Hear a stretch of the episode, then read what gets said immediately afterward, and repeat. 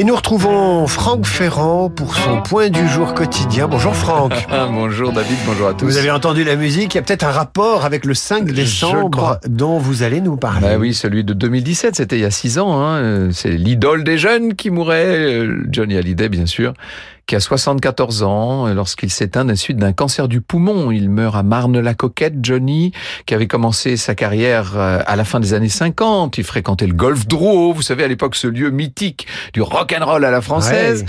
Alors, il n'est pas le premier à chanter le rock, mais c'est lui qui, en France, va le populariser, et ce n'est pas pour rien qu'outre-Atlantique, on le considérera comme une sorte d'Elvis Presley français. 51 albums studio, 165 singles, 6 disques de diamant, 40 disques d'or, etc., etc. Et 22 disques de platine, vous imaginez, 184 tournées, 3500 concerts, bref, l'un des plus fameux et populaires artistes français du XXe siècle. Et sa mort donne lieu évidemment à de nombreux hommages. Eh oui, et jusqu'au sommet de l'État, puisque le tout nouveau président de la République de l'époque organise un hommage populaire à Paris le 9 décembre à l'église de la Madeleine. Très réussi. Oui, hommage qui va réunir 500 000 personnes et tenez-vous bien, qui sera suivi par 15 millions de téléspectateurs. Suivant ses volontés, la star sera enterrée au cimetière de l'église de Lorient de l'île de Saint-Barth, Saint-Barthélemy comme on doit dire.